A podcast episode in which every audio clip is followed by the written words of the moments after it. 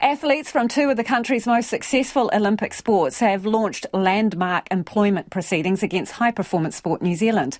The group includes more than 60 rowers and cyclists who want better rights for athletes, improved well-being and financial stability. It is understood the athletes want to be considered as employees rather than contractors. Rowing great Mahe Drysdale is spearheading the newly formed Athlete Union, the Athletes Cooperative, who are behind the case we want to be respected. You know, we we want to, to be part of, of designing the system that delivers the results in New Zealand. And unfortunately, at the moment, that is, is not the case. Uh, we are told what and how and, and why we're doing things. And I guess this is this is our opportunity to um, you know try and, and negotiate about actually uh, co-designing and and um, you know making a system that, that we're all happy with.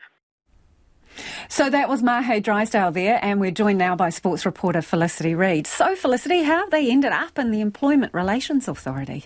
In some ways, this has been a long time coming. Drysdale says since 2016, there's been, since the 2016 Olympics, there's been discontent amongst the athletes and the way that the New Zealand sporting system works and the way that they feel that athletes are kind of left out of the loop around making, around making decisions around their own future.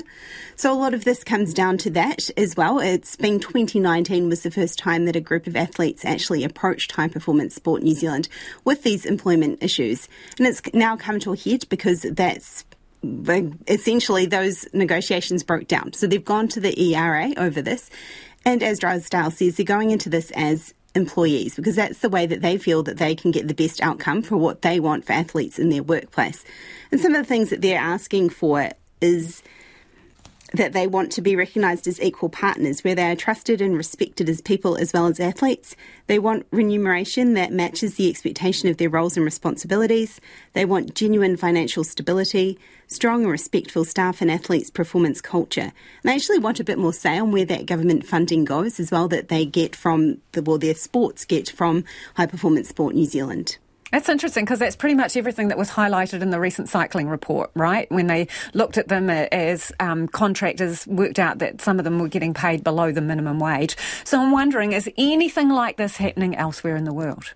No, it's not. And Drysdale says if this all comes together, it would actually be world leading, that other countries would be looking at New Zealand and seeing that this is maybe a way that the relationship between a governing body and athletes, the working relationship, could actually be looked at.